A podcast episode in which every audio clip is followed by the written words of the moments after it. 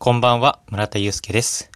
今夜から5日間、ハッシュタグ音声配信を始めよう。5日連続で配信したら Amazon ギフト券30万円分を山分け。在宅中こそ声を出すべき理由。という僕が今配信しているラジオトークさんの企画に参加したいなと思います。今夜は第1話目ということで、僕が音声配信を始めたきっかけ、エピソードについて語っていきたいなと思います。よろしくお願いいたします。まずこの企画の趣旨なんですけれども、まあ今、東京都で外出、外出自粛が要請されていて、まあ、在宅生活っていうのが続くようになるんじゃないかなって予想されているんですね。そうすると、精神衛生面で心配なことがあります。それは人とのつながりがなくなること。これは、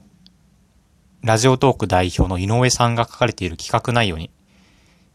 うん、記載されているんですが、僕自身もね、このことを強く感じています。今日在宅ワーク1日目だったんですけれども、まあ、寂しかったですね。うん。一日中朝から一人で自分の部屋でパソコンで、まあ、カチカチ打ったりとか、まあちょっと電話したりとかしてたんですけども、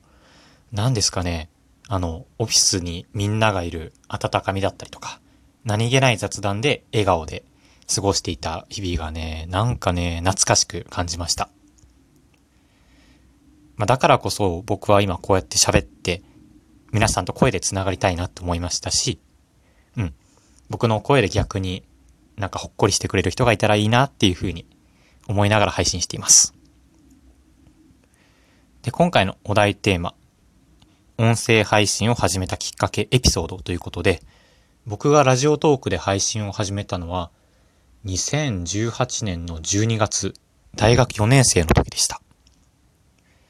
まず始めたきっかけというのが、憧れだったんですね。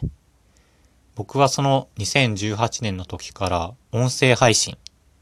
あ、配信じゃないね。音声配信を聞くことにすごくハマっていて、うん、一日中イヤホンをして生活していたぐらいなんですね。まあそんな生活を、まあ約半年ぐらい続けていると、なんか自分でもね、無償に話したくなるんですよ。昔皆さんもよくありませんでしたか？なんか自分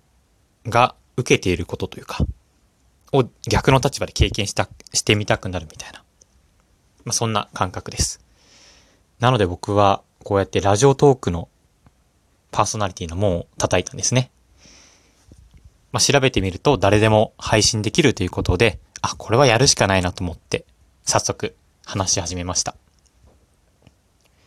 第1回目の放送を今でも覚えているんですけれども、まあ、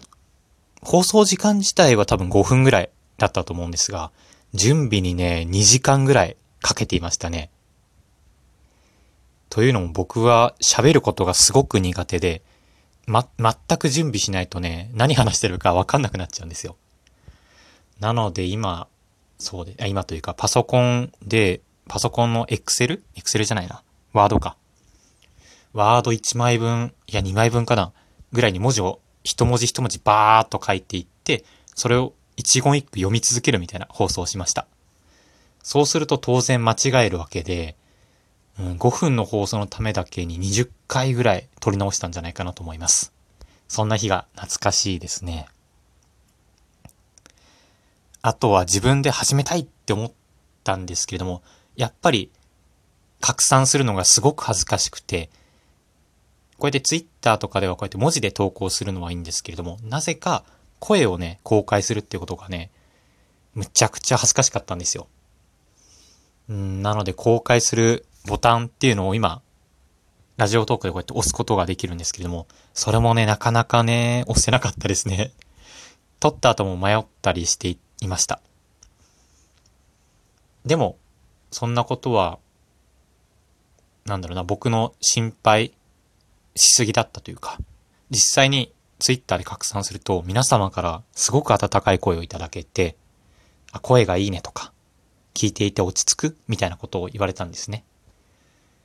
うん、その言葉をいただいてから、あ、僕、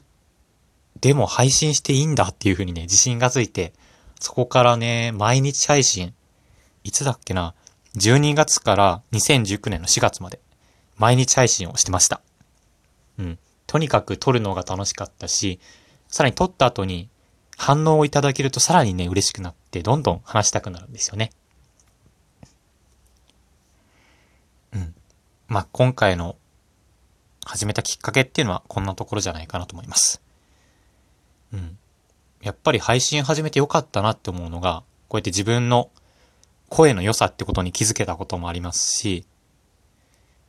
あとはね、やっぱり話しているとね、すごくスッキリするんですよね。頭の中にあるモヤモヤだったりとか、そのままこうやってスマートフォンに語る語りかけるだけでも、うん、自分の気持ちが明るくなったりとか、共感してくれる人に出会えたりとか、やっぱり世界は優しいんだなっていつも思っています。では明日のテーマとしては、ラジオトークのここが好きということを語りたいなと思います。ぜひ皆さんも、そうですね。まだラジオトークやってみて、やったことがない方も一度やってみてください。一度でいいです。僕が全力でスタンプとか反応していきたいなと思います。では、今夜もお聴きいただきありがとうございました。おやすみなさい。